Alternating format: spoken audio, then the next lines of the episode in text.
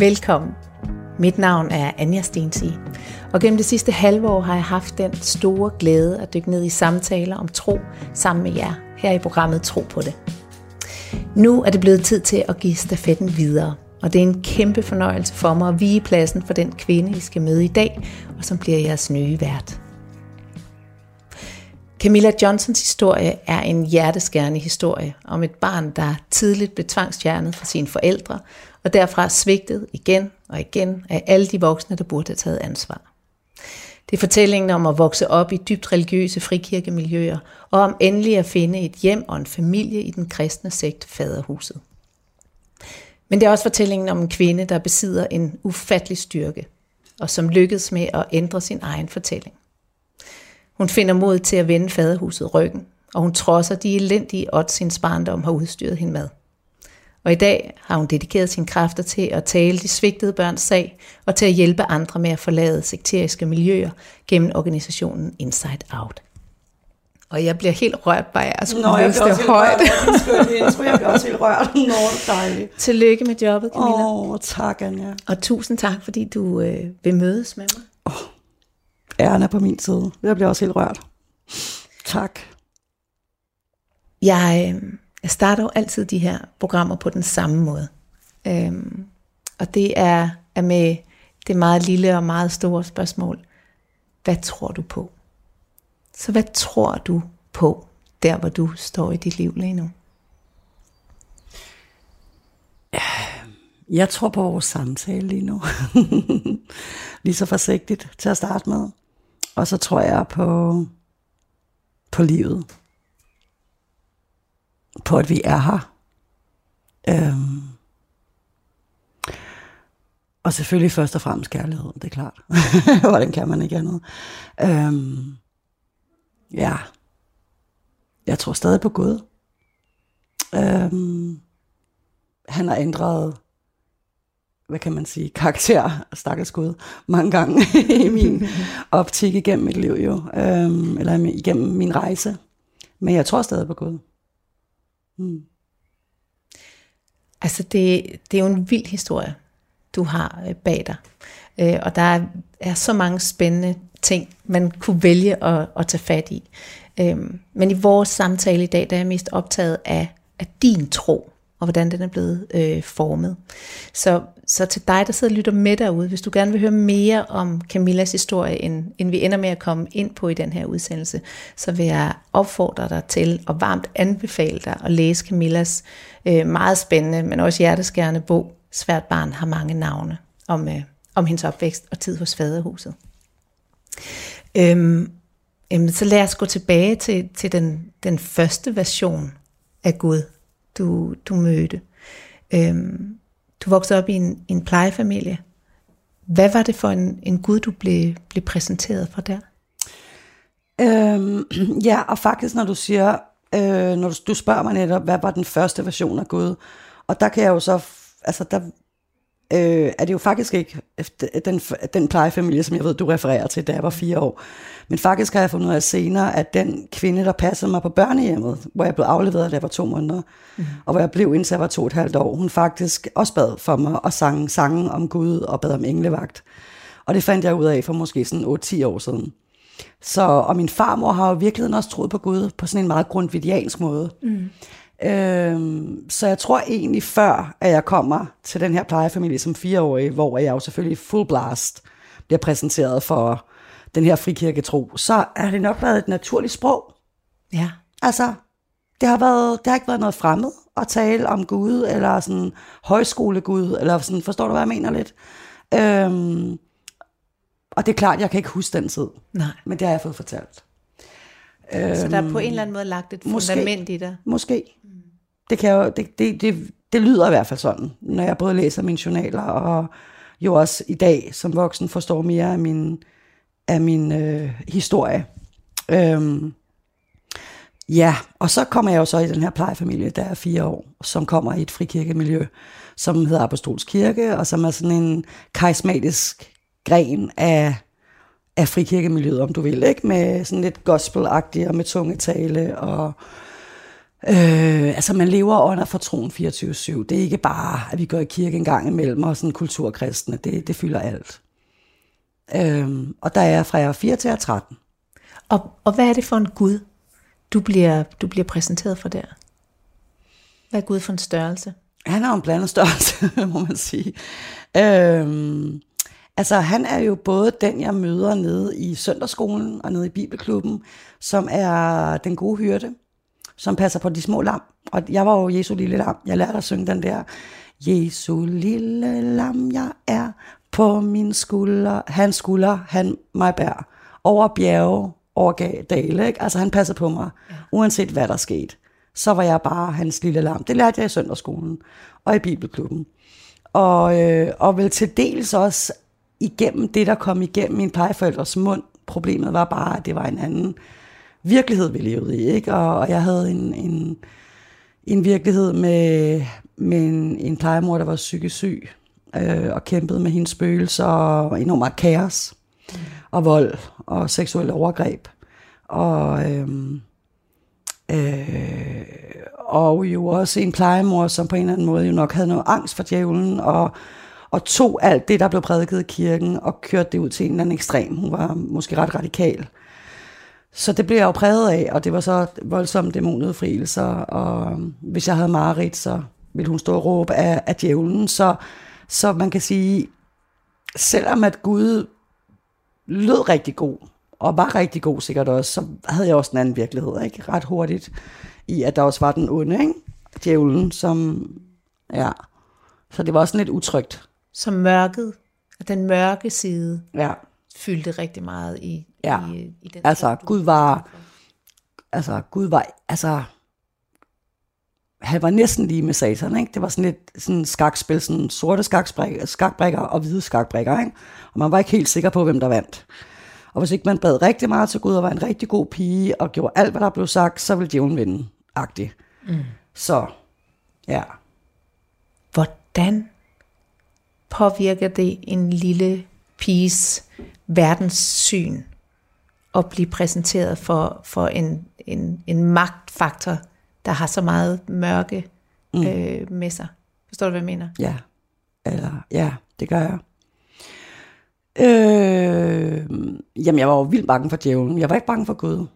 Jo, altså det kom senere, i at jeg skulle være så artig, og ikke kunne leve op til alt det der. Og jeg var jo sådan en, der sagde småkager, og løg, og afbrød de voksne, og var skide irriterende sikkert, ikke? Så jeg kunne ikke leve op til Gud, men det fandt jeg først rigtig ud af senere. I starten tror jeg mere, jeg var bange for djævlen. Han fyldte mere. Altså hans dæmoner, og altså netop det der med, at Gud og Satan var nærmest 50-50. Altså, det var meget op til mig næsten, om Gud skulle vinde. Kan du følge mig? Ja. Giver det mening? Men, men hvad var din, altså, havde du allerede dengang som barn sådan oplevelsen af, at der var en, en, en, en splittelse, at der var en forskel mellem øh, den Gud, som øh, Altså var der en forskel på din indre tro og den ydre tro, du blev, blev, blev mødt med? Hvad, hvad var din egen indre øh, oplevelse af Gud? Øhm... Eller var billedet bare så mudret? Nej, det var det virkelig ikke. Du får det et meget, meget fint spørgsmål, fordi det var nemlig meget sådan, jeg vidste på en eller anden måde, de voksne ikke har ret. Det er meget mærkeligt. Fordi jeg havde det sådan, jamen, jeg vidste godt, at Jesus var god. Og det tror jeg altså ikke kun var, fordi jeg havde fået det prædiket, men det var fordi, jeg havde sådan nogle oplevelser af, at, at når jeg bad til Gud, eller sådan, når jeg bad om englevagt, så var der et nærvær. Mm. Øhm, og jeg var ikke alene. Og det tror jeg en eller anden sted, når jeg tænker tilbage, jeg altid har følt, at, at jeg kunne altid række ud til den der kilde, som ikke fordømte mig, men igen, det blev mudret senere. Mm. Jamen snakker vi om, da jeg var helt lille, ikke? min barnetro, om du vil. Øhm, så senere kommer skam jo ind og skyld, og de havde nok ret, og det er nok mig, der er forkert. Men som jeg husker det, så var jeg sådan enormt lykkelig. sådan der, når jeg kom hjem fra onsdags, onsdagsklub, og jeg, jeg gik og sang, og sådan der, Jesus elsker alle børn. Både de store, og de små, og de tykke, og de blå. Whatever. Ikke? Ja. Altså, jeg, jeg havde sådan et billede af, at det, altså, men så var det jo, at den der djævel, og det at synde, mm. det at være forkert, det var jo hele tiden det der mudrede, at jeg sådan, og, og ikke som barn turde komme til Jesus, men senere turde komme til Jesus, fordi så var det jo, at man kan jo ikke komme til Jesus, man har, hvis man har syndet. Så spyr han dig ud af din mund, som var du ild, står der, ikke? Altså, det er jo forfærdeligt. Og hvis du er kold eller varm, så spyr han dig ud af din mund, af hans mund. Altså, så det der med, at du skulle være helt perfekt, for ligesom at han kunne øh, acceptere dig. Men der har jeg jo været, der har været langt ældre end måske 12-13 år, 11-12 år. Var der, øh, altså fordi det er, jo en, det er jo en teologi, som er helt fremmed for mig. Øh, hvordan... Lucky you. ja, ja, Stay innocent. det er jeg meget taknemmelig for. kan jeg godt forstå. Øhm, Derfor er du også en skøn ånd, Anja. du er ikke faldet i den der fordømmende gryde. Det er skønt. Du har fået lov at møde Jesus. The real, the real Jesus. Maybe. det ved, det, ikke, det ved jeg slet ikke, hvordan Det jeg skal jeg reagere på. Nej, men det behøver du heller ikke. Men, Men, men, men, men det, jeg, det, jeg tænker på, det er, øh, når du så siger Jesus, Hmm. er der en forskel på Gud og, og Jesus? som barn, Ja, altså i, i den der, når du siger, det er, øh, at du kunne ikke gå til Jesus. Nej, det var det samme. Gud og Jesus, same Det var, det var, Altså Jesus var jo selvfølgelig sådan lidt storebror. Det, det er jo det billede, man får at vide, ikke? at han forstår dig. Men senere, da jeg får den der, man kan ikke komme til Gud, så kan man heller ikke rigtig, altså det er jo det samme. Altså, Jesus er jo også Gud. Mm. Men det er senere igen. ja. Ja. Så Oplevede du, at, øhm, at, at den her oplevelse med din, med din plejemor og hendes for eksempel konstante trusler om, at du ville blive smidt ud af, af familien, mm. at det, øhm, og, og, og at de her mørke billeder, hun tegner, alt det her, tror du det øhm, skubbede dig dybere ind i din, i din egen forankring i troen, eller skabte det større tvivl? tvivl var ikke en issue. Jeg, øhm, selvfølgelig var Gud det. Jeg har jo mødt Gud, fra jeg var lille. Han har altid været der. Han var den eneste, der var der. Ja. Altså når jeg blev misbrugt og lå, og min krop gjorde så ondt, at jeg var gennemtæsket, eller jeg stod alene og var blevet smuttet af endnu en plejefamilie, så var Gud den eneste, der var der. Så det var aldrig et spørgsmål om tvivl. Mm. Det, det var et spørgsmål om, det var, om jeg var god nok til Gud. Ja. Det var kun det. Så det var din egen Ja, tvivl 100 procent. Om, om jeg kunne være ren, ja, 100 procent. Fordi jeg var jo forkert, obviously, ikke? Siden ingen kunne elske mig. Skulle, hvorfor skulle Gud så kunne elske mig, ikke? Så det var mere det. Det, det er... Altså, jeg, jeg kan næsten ikke, jeg kan ikke komme i tanke om noget, der, der øh, er mere hjerteknusende, end et barn, der ikke tror, at det elsket af Gud. Det er jeg enig med dig i. Men hvad var din oplevelse, når du, øh, når du så havde de der oplevelser af, at, at Gud var der? Mm. Altså, sådan som jeg øh, oplever Guds nærvær, mm. så, er det, så er det jo i selve følelsen af kærlighed. Altså, det er en kærlighedstilstand. Så, så havde du de der oplevelser, hvor du kunne mærke den kærlighed. 100 procent. Ja. Øh, jeg vil ikke beskrive det som kærlighed dengang. Det kan jeg gøre i dag. Ja. Jeg vil kalde det glimt af lys, glimt af håb, glimt af... Der var en eller anden hånd, der var et eller andet, der gav mening, der var en højere plan, der var nogen, der lige så mig, der var nogen, der lige øhm, tilbød mig noget mad, eller... Altså, så det er jo stort ord at sige kærlighed. I dag kan jeg sige, det var de små ting, der gjorde, at jeg i dag stoler på kærlighed, hvis det giver mening. Ja. Øhm, så, ja. Som teenager, mm. når du på et tidspunkt til et punkt, hvor, hvor du mister din tro. Mm. Hvad, hvad, er det, der, hvad er det, der gør, at, at, øh, at, du, at du må opgive den? Jeg tror aldrig, jeg har opgivet min tro, eller mistet den. Nej. Altså, det tror jeg faktisk ikke. Jeg har været i krise med den. Ja. Sindssygt mange gange. Jeg tror aldrig, jeg har været der, hvor jeg ikke har troet på noget. Og igen, det er jo også, hvad er definitionen? Altså, hvad snakker vi om, når vi taler om det? Der er ingen tvivl om, at jeg gav op på det, jeg var vokset op i, og den der kasse af Gud. Men det er først langt senere, da jeg går ud af faderhuset, hvor jeg virkelig begynder at tvivle. Ikke? Jo. Men som teenager, der kunne jeg bare ikke finde ud af det, tror jeg. Altså, jeg var sådan lidt, what the fuck? Altså, at skulle leve i den her virkelige verden. Jeg aner ikke engang, jeg har ikke noget familie, jeg har ikke nogen mennesker. Øh, og Altså, og det at, at tro på, at Gud er kærlighed, det kunne jeg i hvert fald ikke. Nej. Det gav ikke mening. Var det heller ikke en del af, at, at, jo, det var jo en del af teologien der, det var bare ikke det, de, der det blev handlet på. Nej, altså, hvad, hvad tænker du, når du siger teologien? Jamen, var det det, der blev, blev, det pl- blev Guds kærlighed, var det en del af budskabet? Det var ja. det vel. Jo, jo. Så det var bare den modsætning, der var mellem den måde, de handlede, og det, de sagde, der gjorde, at du ikke kunne, kunne tro på. Nej, men jeg var jo ikke inde i det. Jeg, jeg, jeg, jeg kom jo væk fra min plejefamilie som 13 år. Jeg flyttede for mig selv, og jeg kom på institution og boede på, på Amager, lige ved siden af mine forældre, som, som jeg aldrig har boet hos. Øh, og, og var der fra jeg var sådan 14-15 år til jeg var 18-19-ish. Øhm, og, og er jo slet ikke en del af kirken mere, eller en del af teologien, om du vil. Øhm, og skulle jo prøve at navigere i den virkelige verden. Og selvfølgelig med de værktøjer, den teologi, eller whatever, det gudsbillede, jeg havde, men det holdt jo ikke i den virkelige verden. Altså for at sige det, som det sandheden er, ikke? Det holdt jo på ingen måde. Øhm, og så kvæg det, at jeg jo stod mutters alene, ensom. Altså, og hvis Gud nu elskede mig så skide meget, altså, hvorfor fuck har han givet mig sådan et lorteliv? Altså, hvorfor skal mine forældre være skizofrene, og hvorfor skal jeg bo på børnehjem og ungdomspensioner og blive voldtaget og misbrugt? Hold nu kæft. Det kan godt være, der er en Gud, men han er sgu ikke kærlig. Lad nu være. Altså, det var den der, ikke? Øhm, Men hvad var det så, der, der åbnede døren igen? Altså, hvad var det så, der gjorde, at du alligevel det jo ikke, at tilbage jeg troede, til frikirkeligt Ja, det var, miljø? nej, men det var ikke, at jeg troede, han var kærlig. Det var nok mere sådan den der erkendelse, at han er der jo stadigvæk. Så, Ja. så må jeg ligesom falde til patten ikke? Ikke fordi jeg synes, det er sjovt, men fordi jeg jo godt ved, det er sandt. Hvad var det, hvad var det så, du længtes efter ved, i, i troen, som du søgte tilbage til, da du, da du så igen kom ind i sådan et frikirkeligt miljø? Jeg tror ikke, jeg længtes efter noget. Jeg tror, det var sådan en ren og skær overlevelse. Det var, jeg kan ikke klare mig i den virkelige verden. Jeg ved, at Gud findes. Det ved man ikke i den virkelige verden om bare. der er i hvert fald ikke nogen, der snakker om det. Øhm, og øhm, altså, hvordan skal jeg ellers klare mig i det her liv? Fordi det er jo dem, der er ligesom... Altså, det, hvordan skal jeg forklare det? Jeg tror simpelthen ikke, jeg kunne finde min hylde. Nej. Så det handlede ikke om at finde Gud, men om, og handlede om at finde tryghed.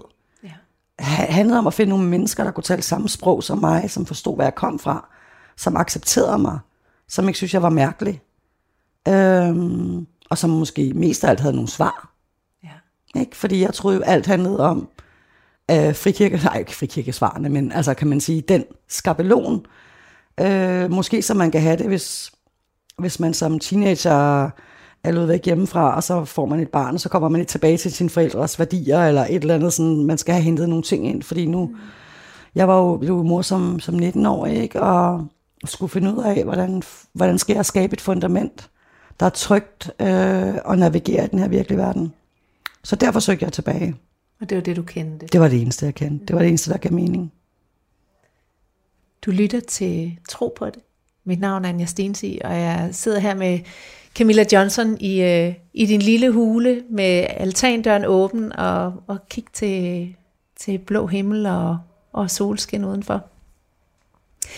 Øhm, jeg er ret nysgerrig på, på, øh, på de her frikirker, fordi det er, det er jo en helt fremmed verden for mig. Øhm, mm. Og jeg har selvfølgelig set i fjernsynet øhm, nogle af de her sådan, øhm, øh, bønnemøder eller gudstjenester, eller hvad man kalder det, hvor, hvor folk går i ekstase, og der bliver talt i tunger. Og, øhm, og det har altid fascineret mig, altså, fordi jeg tænker, at det må jo også være øhm, noget af attraktion ved de her kirker, at de kan tilbyde den der tilstand af at føle sig forbundet til Helligånden, eller til, til Gud, eller kan du, kan du sætte nogle ord på, hvad det, hvad det er, du har oplevet øhm, i de miljøer, øhm, med, med, med den der form for, for øhm, væren med Gud, eller hvad man skal kalde det. Væren med Gud. Jamen, altså, jeg tænker jo igen, altså, det er et, det er, det er bare et anderledes sprog. Mm. Altså, vi har jo virkelig også øh, både tungetale, ekstase og falden i gulvet i den indiske kristendom og i den indiske hinduisme.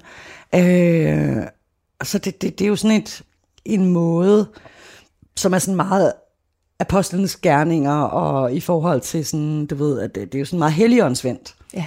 øh, i forhold til folkekirken, hvis du, hvis du vil sådan definere det på den måde. Ikke? Men jamen, du har ret i, der er jo, der er jo noget overgivelse. Der er noget... Øh, der er sådan en dimension af det overnaturlige, som man jo ikke beskæftiger sig så meget med i folkekirken, for eksempel. Mm.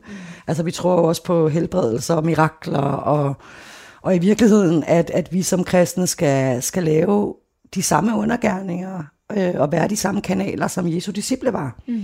Altså, at det ikke var nogen bestemte, der var udvalgt. Altså, inden for den katolske kirke, så er sådan, du ved, Sankt Peter, han er jo sådan, ham har vi bygget fucking Vatikanet på, ikke slap der ikke? Han var bare menneske, ikke? Det er så min, ikke? Men anyways, men, men det er jo den der, hvor at, når Jesus han siger, men, men altså, I mine venner, mine venner, altså, og jeg vil gerne have, at I skal gøre endnu større mirakler end mig. Jeg er bare kommet for at vise jer en vej. Men i virkeligheden, så skal I jo bare fucking overhale mig. Mm. Det er jo i virkeligheden det. Mm. Øhm, så tror jeg, der går rigtig meget igen religion i den, ikke? og pis med, at det virkelig ikke er Helligånden, der gør det, men det er menneskers overleveringer, og sige efter mig, kilder bare, bare, bare, ikke? og du ved, altså det er sådan noget forsøg på tungetal, jeg prøver at lave det her. Nå, det var det. og det er fordi, det er fordi, det er, altså, ja, det er sådan lidt, måske en kliché, men det er sådan noget, i stedet for lidt op at lade Gud gøre arbejdet, så øh, så er det jo meget sådan inden for det der, at så skal man ligesom bede en bøn, og så skal du sådan, hvis ikke du oplever at høre et tungetalesprog, så skal du bare sådan prøve at sige efter prædikanten. Ah. Desværre er det jo sådan, at mange ikke oplever, at der er noget andet, der tager over, men det bare bliver et eller andet, jeg skal leve op til, og hvis ikke jeg taler i tunger i kirken, så er jeg ikke en rigtig kristen. Øh, og det bliver lidt fake, ikke? Det bliver sådan lidt... Men har du oplevet, at, at, har du haft oplevelsen af, at det var noget andet, der, der Ja, mange gange. Ja. Ja, det har jeg. Jeg var 9-10 år, tror jeg, hvor jeg var på sådan en, en kristen lejr, og alle de andre børn, de havde lært at tale i tunger, og det havde jeg ikke. Og så skulle man ind i sådan et, det hedder et overflow room, hvor man sådan skulle ind bagefter, så kunne man få særlig forbøn. Og så øh, kom de voksne rundt og bad. Og så kom der en hen til mig. Jeg tror kun, han åndede på mig. Det var meget populært på den tid. Men sådan, oh, det var inden corona. Ja, ja, jeg må sige. Jeg er en gammel kælling. Hvis jeg var ni, ikke? Vi skal ikke snakke om, hvor Vi ånder ikke så meget på hinanden længere. Nej. Og så, og så begyndte jeg at græde. Ja. Og så oplevede jeg bare sådan, at jeg stod bare og græd og talte i et eller andet mærkeligt sprog. Og det kan godt være, at det har været øh, fucking lego sprog eller sådan, whatever, øh, fakkelsprog. Jeg ved det ikke. Jeg oplevede i hvert fald øh, noget, som jeg ikke kunne styre. Ja. Og det var det. Og det var ikke mærkeligt bagefter eller sådan før. Det var sådan pakket ind i sådan en oplevelse. Og det vil jeg egentlig sige, alle de overnaturlige oplevelser, jeg har haft siden, har egentlig været sådan ikke præget af mennesker. Øhm, og det er måske derfor, jeg er stadig er troen, ikke? Jo. Fordi, jo, fordi altså, altså, selvom det er blevet forgiftet af menneskers meninger og usunde ting og sådan noget, så er der bare ting, jeg ikke kan løbe fra. At der var bare ikke noget menneske, der kunne have gjort det. Så kan det godt være, at min psyke har været fucked up. Det skal jeg virkelig ikke kunne sige, den ikke var. Særligt ikke med min historie. Men jeg kan i hvert fald ikke bare sige, at der ikke er noget. Men, men, men for mig giver det fuldstændig mening. Altså, mm. der, jeg, jeg ser ingen grund til, at det ikke skulle være sandt, hvis, hvis Gud er alt og, og kan alt, og vi... Øhm, og vi overgiver os til, øh, til Guds ånd, så kan, kan Gud selvfølgelig tale igennem os. Om det så er i tunger, eller om det er sprog, vi, vi forstår, det, det, er, det er sådan set et fedt. Og jeg mm. kender jo udmærket godt oplevelsen af at, øhm, at stå til rådighed på en måde, hvor der er bare noget, der flyder igennem. Altså jeg var ni år, ikke? og særligt børn kan jo noget i forhold til at overgive sig. Ja. Øhm, og det er jo både sårbart, men og det er også det, vi skal passe på dem. Jeg ved ikke, om jeg ville have oplevet det samme som 18-årig. Og jeg tror ikke, sproget var det essentielle. Jeg tror mere, det var den connection, jeg følte. Ja. At jeg kunne begynde at græde, jeg kunne begynde at grine, jeg kunne begynde at mærke et eller andet følelsesmæssigt. Der var en kærlighed til stede, som var helt speciel. Men, men de oplevelser, selvfølgelig ikke faciliteret på samme måde, og selvfølgelig øh, ude af den kontekst. Men er der noget ved den, de oplevelser, som du stadigvæk kan, øhm, kan koble dig på, eller, eller mærke nogle gange, eller længes tilbage mod? Mm, ikke længes tilbage mod i hvert fald, fordi jeg tager de sidste spørgsmål først. Øh, connecte med? Ja, men på en anden måde. Altså selvfølgelig er jeg også blevet voksen, og, og nu skal det jo gå igennem hjernen det hele, ikke? og alle mine dårlige oplevelser, alt mit forsvar i forhold til, hvad der kan gå galt. Altså der, der tror jeg, jeg vil, altså der har jeg nok ikke den sensitivitet, som du måske har, som ikke er vokset op i noget, der har været usundt og, og, og hvad kan man sige, øh, forgiftet kristendom eller forgiftet tro. Så der er jeg nok blevet mere, mere, mere forbeholden, så jeg, det er meget naturen nu, og det er meget mine børn, og det er musik, og det, jeg beder stadigvæk.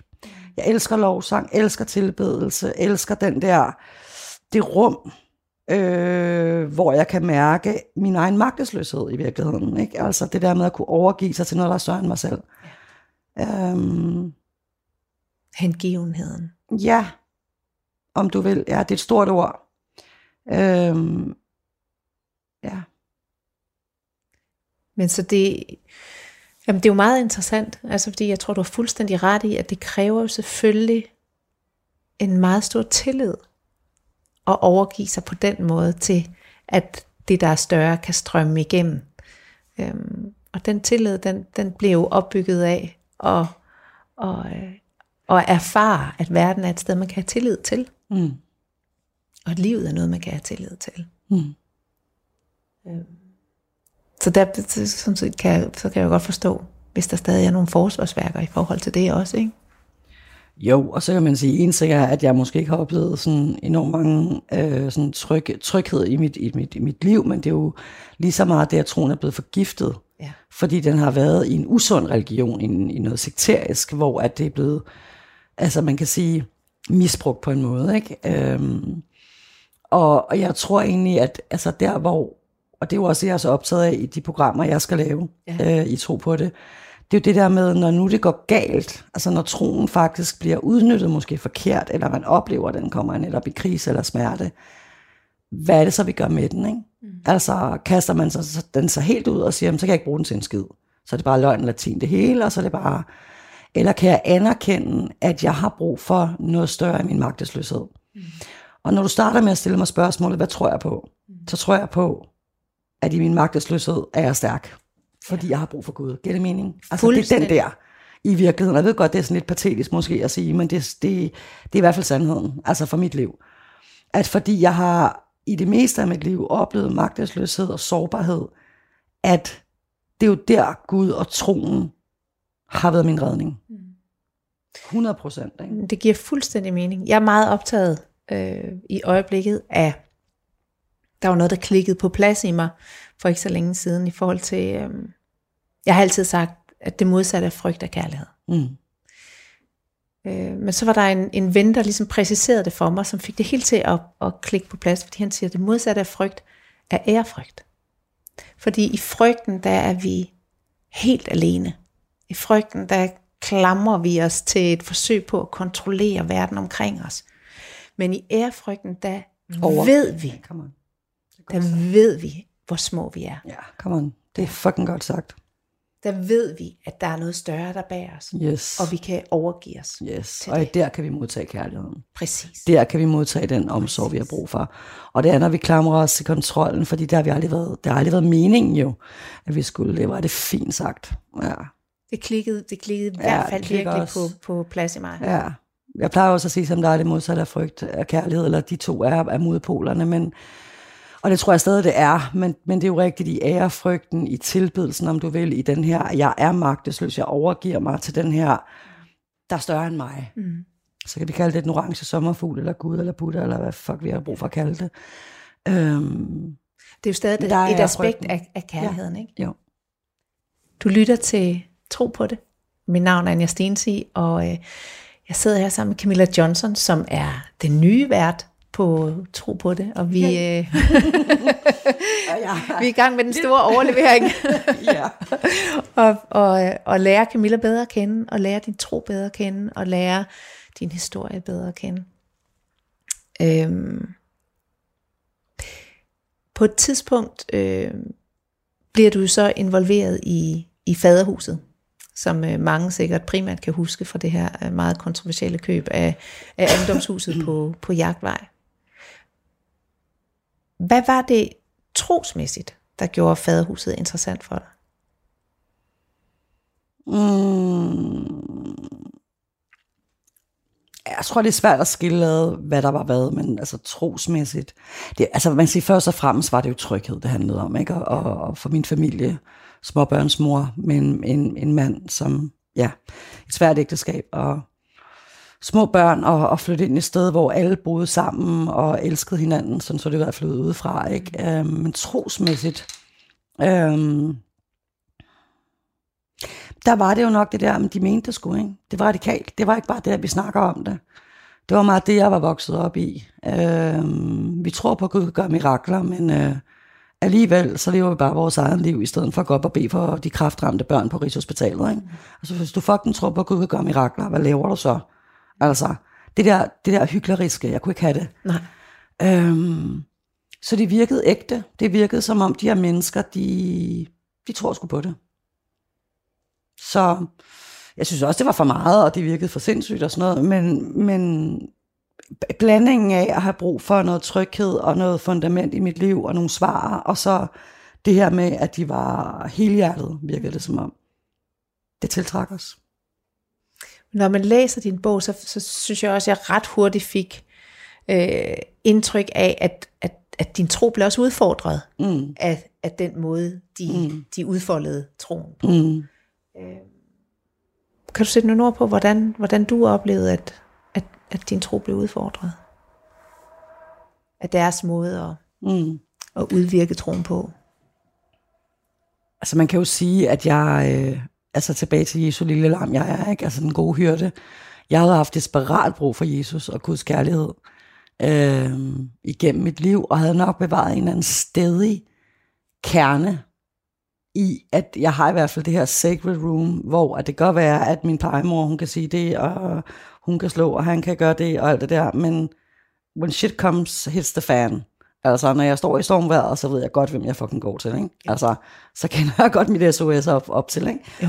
Og det var den, der blev udfordret, ikke? Fordi jeg begyndte at tvivle igen, som jeg gjorde min teenageår på, om jeg overhovedet var god nok. Ja. Øhm, Til Gud. så ja, og, og hvis, hvis Gud var sådan der, så var det jo nederen, ikke? Altså, jeg kunne ikke købe pakken. Jeg kunne simpelthen ikke, jeg kunne ikke købe den. Nej, fordi det var, det var noget med at tale om sådan noget helligt, helligt levnet. Nej, hvad, hvad, Altså helliggørelse. Hellig- ja, ja. helliggørelse. Det er jo, at man helliggør sig selv, at man skal være så hellig, og man skal være så ren, og man skal, man skal simpelthen arbejde på sin egen frelse, i stedet for det er Gud, der gør det. Mm. Altså, og igen, hvis du har den erkendelse af, at du bare er et menneske, den der magtesløshed igen, mm. så ved du jo godt, jamen, selvfølgelig synder jeg, selvfølgelig laver jeg lort i den, det er ligesom det, det hele handler om, agtigt. Ja. Det er derfor, vi bruger en frelser. Ja. Det, det, det er jo det, der er hele evangeliet, ikke? kernen i evangeliet, om du vil. At Jesus kom for netop at, at sidde med den prostituerede, sidde med den forældreløse, sidde med dem, ingen forstod, kom til, til the outcast, gik ind i mørket, hvor ingen andre var. Og den Jesus var ikke repræsenteret der. Det fandt jeg jo først ud af efter nogle år, ikke? Ja. Øhm, så ja, jeg endte med at bruge syv år derinde. Så man kom jo heldigvis ud med mine børn, og med livet i behold, var jeg ved at sige. Så øhm, ja, men selvfølgelig mistede jeg jo noget af min tro på Gud efter det, ikke? Det var enormt svært. Eller mistede noget af min tro, det er dumt at sige sådan der, men altså jeg kom i hvert fald på valg på, hvad så? Altså, og hvordan kunne Gud have tilladt, at jeg var inde i den her syge sekt, ikke? Ja. Og kunne jeg overhovedet bruge det med tro til noget? Jeg er blevet hjernevasket, i gåsøjne hjernevasket, eller måske ikke i gåsøjne, hjernevasket, siden jeg var helt lille. Ja. Øhm, så, og så det der med at finde en vej som menneske uden religionen, ikke, ikke troen på Guds kærlighed, men på religionen, det var ligesom første ting, ikke? Ja. Som var en kæmpe krise. Og ja, fyldt med frygt, og ja, for at komme til helvede, og alt hvad det indebar. Ja, fordi når man forlader de der miljøer, så kommer man jo lige pludselig ud i en verden, som hidtil har været antikristen nærmest, ikke? Mm. Altså den, den sekulære verden, som er af alt det, af alt det onde. Mm. Man lærer at blive menneske undervejs, og det er jo det, jeg ikke har lært, at vi er mennesker først. Og det er jo sådan, i forhold tilbage til, hvad jeg tror på i dag, så er det jo, at vi er mennesker først, og troende sidenhen. Altså, vi er nødt til at integrere det i, at vi er menneske. Men det er jo først noget, jeg måske har lært som, altså jeg var 32, da jeg kom ud af det lukkede sekterisk, ikke? Og jeg er 45 i dag. Så det er jo en lang rejse, hvor jeg er begyndt at lære at være menneske. Hvor lang tid gik der fra, fra Eller øh, nyde at være menneske. Nyde at være- været menneske. det, Det er så forkert. svært at slippe for. Men altså bare det der med, når man ved, hvad jeg mener. Altså Ja. det der med, at der, du, du snakker også om det der med tillid til omverdenen. Ikke? Det, er jo, det er jo også noget med at turde vise, hvem man er som menneske. Men, men hvor lang tid gik der før du fik genetableret et, et gudsbillede, som, som du var um, tryg ved at læne dig ind i, eller Ja, genetableret igen. Det, det, det, jeg vil ikke sige, at jeg fik, altså jeg, jeg fik det redefineret, vil jeg hellere sige. Det blev et helt nyt billede af Gud. Det gjorde det virkelig, og det er det stadigvæk. Altså, jeg vil ikke engang, altså jeg er jo slet ikke landet i noget. Jeg er jo på rejse, ikke? Altså 100 procent. Øhm, men, men altså, det tog et par år, hvor jeg virkelig var i krise med det der med, altså folk skulle ikke snakke om Gud. Og jeg kunne ikke have det, og jeg græd enormt meget. Kæft, hvor jeg græd. Altså, og det var mest Gud, jeg græd til, fordi jeg var sådan, hvordan fuck kunne du tillade det? Så hvem er du? Er du der? Er du der ikke? Og så den der, sådan det, det der helt mørke med, så er der ingenting. Øh, og egentlig bare sådan turde slippe det også, og bare være netop menneske, være Camilla. Mm. Være enormt forkert. Gøre alt det forkerte i virkeligheden, ikke? Og så finde ud af, at jeg stadigvæk kunne mærke ham. Det var mega mærkeligt. Det var sådan, mm. hvordan fuck, altså. hvor er det. Hallo, er du der stadig? og jeg kan faktisk huske, apropos Ruth, Øhm, Ja, i Emilsen fader- jeg kunne, ja, ja, ja, hun, min tidligere præstemor, der eller fuck, fuck hun var, hvor hun sagde, jeg bander enormt meget den her podcast, Anja. det skal nok være at gøre som vært, det lover jeg. Nu er det, fordi jeg selv er i den varme stol, så må man godt. Hvad hedder det? Men hvor hun sagde, hvor jeg sagde til hende, der da jeg gik ud, hvor hun siger, hvor jeg sagde sådan, jeg tror stadig på Gud, og så siger hun, hvad for en Gud? Hvordan, altså Gud kommer jo ikke til, du kan jo ikke bede til Gud agtigt, fordi når du går ud af faderhuset, så eksisterer Gud jo ikke. Og den der følelse af sådan der, netop de der to, tre, fire år efter, og bare sådan der, at jeg måtte begynde at tro på Gud på min måde. Og der ikke var nogen mennesker, der kunne definere det mere. Og, Det var jo sindssygt. og det var noget, der voksede indefra ud. Det var ikke Ja, noget, du blev roligt. inspireret Nej. af øh, udefra. Det, det, det var øh, til dårlige kærlighedssange på sofaen med en vodka, og øh, prøve at være mor, og øh, gå igennem de kriser, og prøve at have parforhold, og bare altså være i den virkelige verden. Ikke? Altså, jeg, jeg er jo ikke kommet i en kirke i jeg 13 år. Altså, jeg har besøgt en folkekirke i ny og næ, mest til begravelser, men altså, jeg har jo ikke et religiøst forhold til Gud i dag på den måde. Så det har været en, en vandring, øh, er en rejse, hvor at jeg hele tiden mærker efter, hvor at jeg, jeg siger sådan, tampen brænder. Altså, hvor jeg mærker Guds nærvær, hvor jeg mærker Guds kærlighed, uden fordømmelse. Så bliver jeg tryg. Og det, der kan mennesker som regel ikke forstyrre. Nej, det, er det foregår, det, det foregår helt, øh, ja, øh, helt inde i mig. Um, og jeg har heller ikke brug for at dele det. Eller sådan, så derfor er det også lidt grænseoverskridende bare at snakke med dig om det. Og jeg skal jo selv tale med mine gæster om det, i, i, når, mens jeg skal være vært. Og øhm, ja, det er lidt vildt. Men jeg er jo også nysgerrig. Og er jo stadig selv på rejsen.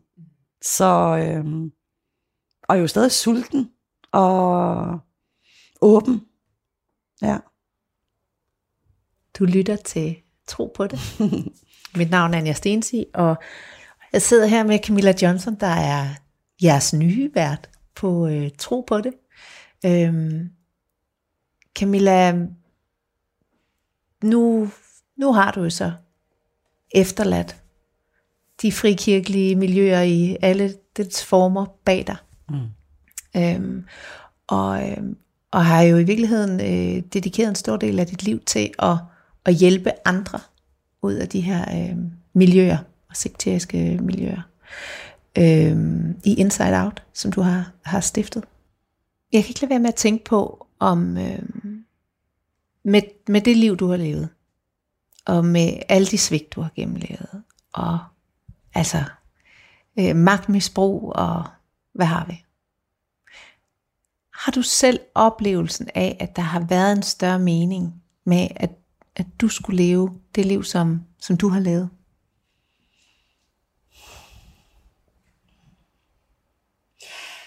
Altså ja, jeg tror jo, der er, jeg tror altid, der er en dybere mening med alles liv, som alle lever. Altså jeg, jeg øh, og, og dermed også mit. Mm. Selvfølgelig. Men uden sådan at nødvendigvis at vide, hvad det er. Aner det ikke. Jeg tænker, livet er det der gode pokerspil. Ikke? Altså, du, nogle gange så får vi to konger, og nogle får de to s'er, og vi spiller vores kort, øh, og du kan sgu lige så godt sidde med en klør 5 og en hjerter 7 og vinde hele lortet. Ikke? Altså, men hvordan spiller vi de kort, livet har givet os? Øhm, der er nok noget over den der, eller ikke altid, det er ikke fordi jeg ikke har dårlige dage, men den der, ej, hvorfor jeg har fået en lortehånd-agtig. Mm. Og heller ikke har den der, ej, det er der også bare en mega stor mening med, men mere det der med, hvordan finder jeg balancen og modet i livet til at bruge de vilkår. Mm. Fordi det er, jo, det er jo et livsvilkår, kan man sige. Altså vores barndom kan vi jo ikke tage tilbage. Jeg kan jo ikke lave det om. Nej. Så det er jo mit livsvilkår. Og hvordan får jeg så levet med det på en måde, som, hvor jeg både får givet, øh, altså får skabt et bæredygtigt liv og godt liv for mine børn og mit, altså mig selv i dag, men, men også øh, hvordan det kan give mening fremadrettet. Ikke? Mm. Ja, fordi jeg kan jo ikke lade være med at, at notere mig, at, at, at du har valgt at bruge alt det, du har gennemlevet, til at kunne være noget for nogle andre,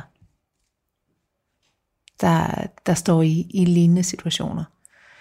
Og på en måde, som du jo ikke ville have været i stand til, hvis, hvis ikke du, du kendte deres smerte fra dig selv, hvis ikke du havde gennemlevet det samme. Øhm, Ja, det, jeg tror, det er sådan, det har givet mening for mig, fordi ellers er det spildt, ikke? Mm. Altså, hvis der bare kommer endnu en fuck-up Camilla, der bliver født her lige om lidt på Amager, og så bliver placeret i 17 plejefamilier og bliver smadret og misbrugt, så starter lortet forfra. Mm. Så der er ikke noget, der giver mening.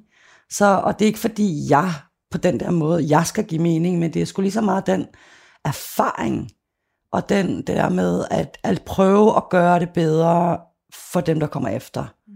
Ikke? Altså, jeg er mor, ikke? Altså, mine børn skal sgu ikke opleve den her verden, jeg har oplevet. Og det er jo sådan,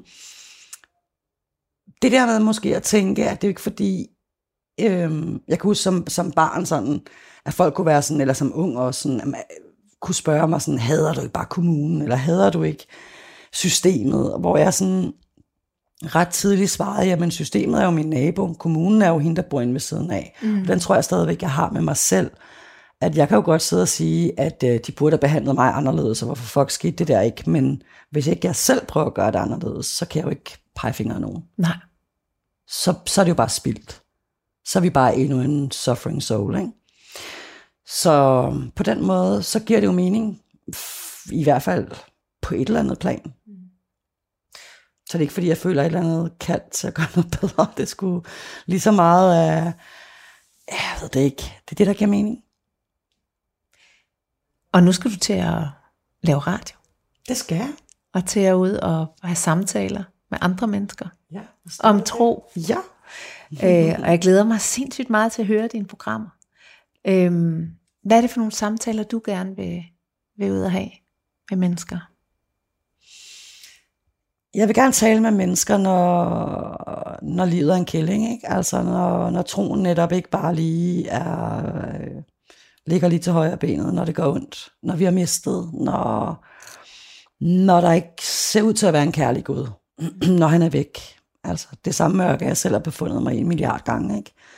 Øh, og hvad, så er jeg nysgerrig på det der med, hvad gør vi så ved troen? Altså, når vi har snakket om, hvordan jeg i perioder sådan næsten har givet slip. Jeg vil, jeg vil aldrig sige, at jeg helt gav slip, men det kan jeg sige i dag. Ja. Det kan godt være, at dengang, at jeg vil have forbandet det langt væk, det kan jeg ikke engang huske. Altså, men, men det der med, hvad gør vi så med det? Altså, giver vi helt slip?